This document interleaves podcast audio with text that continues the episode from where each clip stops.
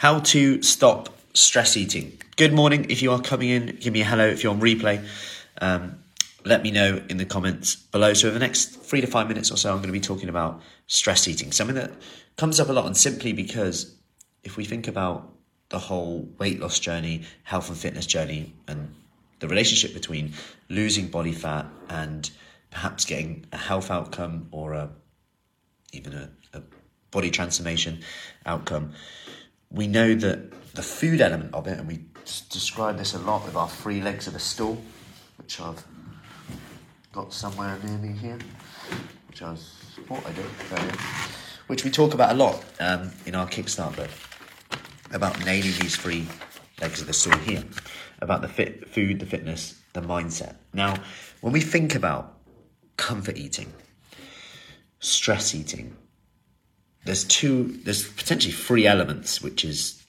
contributing to this. First and foremost, you've obviously got the food side of things. Now, you've got physiological hunger and you've got psychological hunger.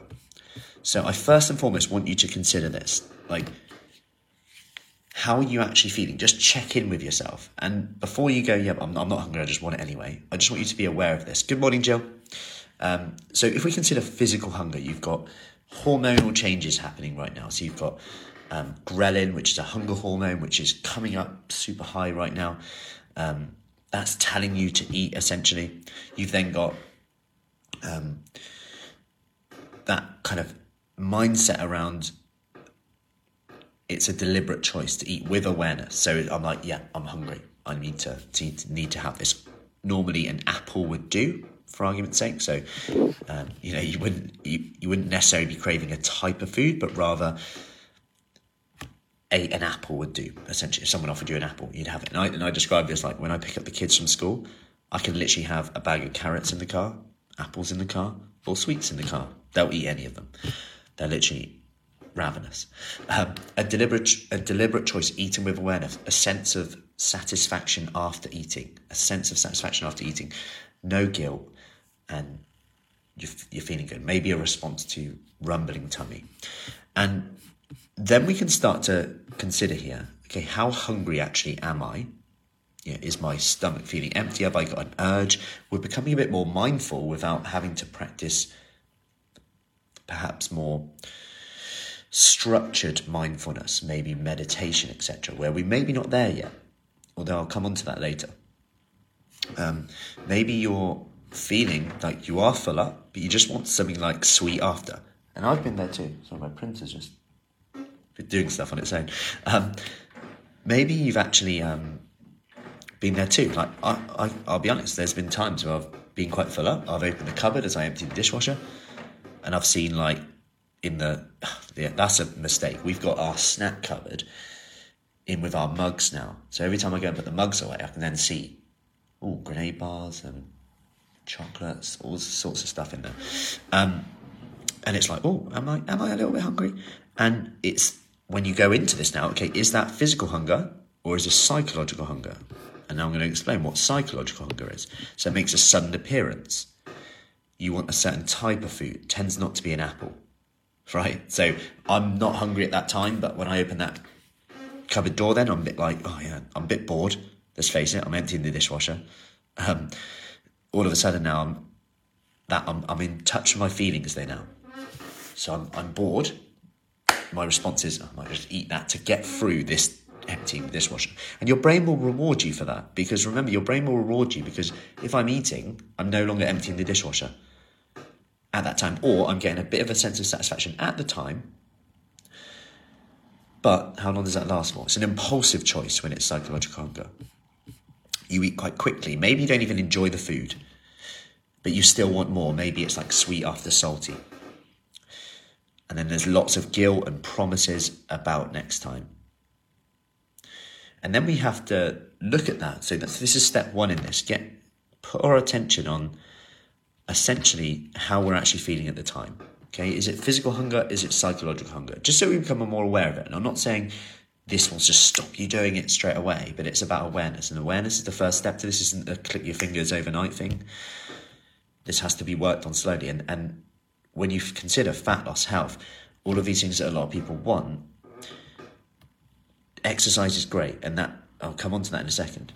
But in terms of the calorie equation, if you can get a handle on it's very hard to outdo the comfort eating, stress eating part of this from a calorie perspective. If people were eating like packs of biscuits, sweets, chocolate, then the wine comes out, we eat a bit more. It's hard to overcome that, okay? And if that's then holding you back, this is why this is not just an overnight fix, but actually awareness. And even if you have one day now where you're more in control, that's progress. Remember that. Give yourself credit for that along the way. Now, going back to these three legs of the stool.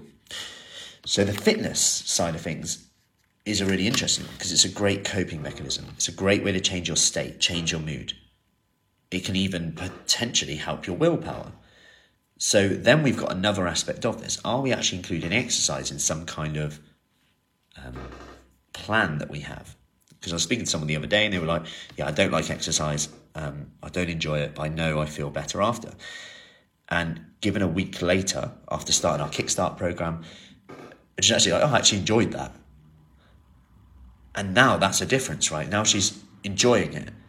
And she won't enjoy every session. Like, absolutely not. Like, there'll be times where she's just like, oh, she's got bothered today.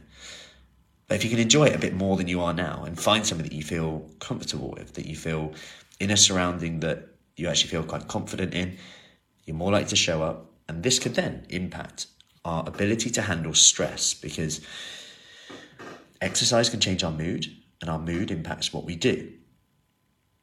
So already these are interlinking in. Now, just saying exercise when you're stress eating, most people will know that already. They'll know that if someone said, oh, just do some exercise, it's not that helpful advice. But there's things we can do even short term on that. Okay, so if we look at that mindset side of things, how can we improve our ability to deal with stress and, and how we're feeling at that time? So, number one is awareness, number two is to move and get that exercise in into our um, routine as well. But number three is also to upgrade how we handle stress.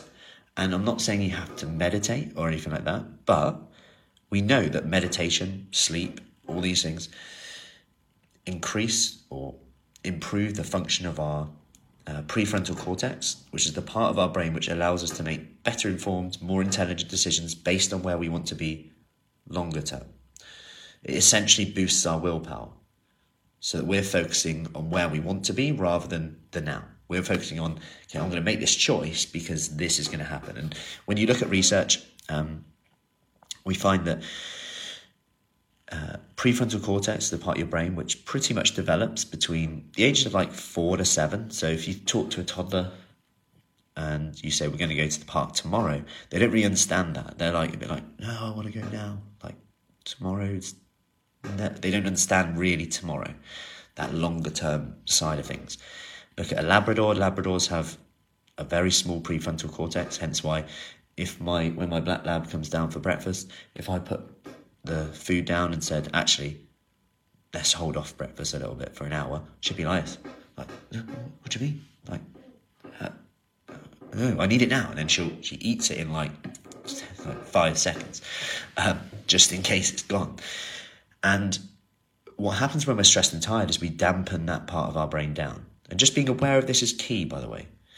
Now, all of a sudden now we've got a, an idea of, okay, how can I improve my coping strategies? Can I add some meditation in? Can I do some deep breathing? Can I get out for a walk? Can I do something fun? And then we started to chat about this. And she was like, yeah, I'm not into meditation, which is fine. We do do meditation. Some of the ladies love it. Some people, they're like, I've tried it before. And okay, if you're not ready for that yet, all good. Can you just dance?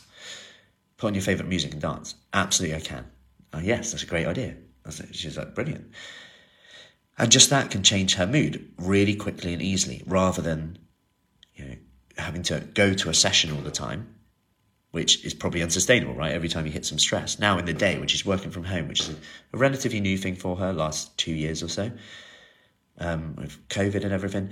So now she's like, I'm just going to put on my favourite music. I've got a new response to managing stress a bit more. Will it work every time? No.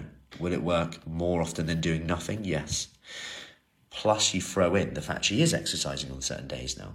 Plus, we're tackling the physiological side of hunger, aka the protein, which lowers that hormone, ghrelin, which I talked about at the start, which is hunger. So we've got all these things coming towards us now. We've got, we're helping our coping strategies with starting off with that dancing to music when you hear that when you feel that.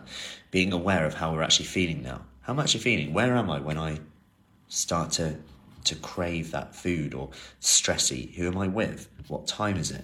What's my hunger level like? What do what did I eat? And then even after that, just to be aware of it. Did that did I feel satisfied after? Yes or no? If not, what would have actually satisfied me instead?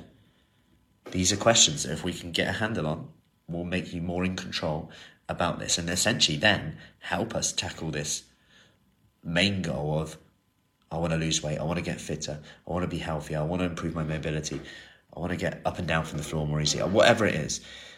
Because this is a almost like the tip of the iceberg there. And underneath that we've got this side of things that is often left behind. So we jump to another diet and then the same thing happens. It works good and then it's it's done because we're not getting a hold of it. We're not acting based on how we want to feel. We're not, we haven't touched into that side, which is quite uncomfortable. Anyway, this is what we do in the Kickstart program. If you want more information on that, then just comment below with Kickstart or send me a message and I'll get you the details. Have an awesome Sunday and I'll see you soon. Take care.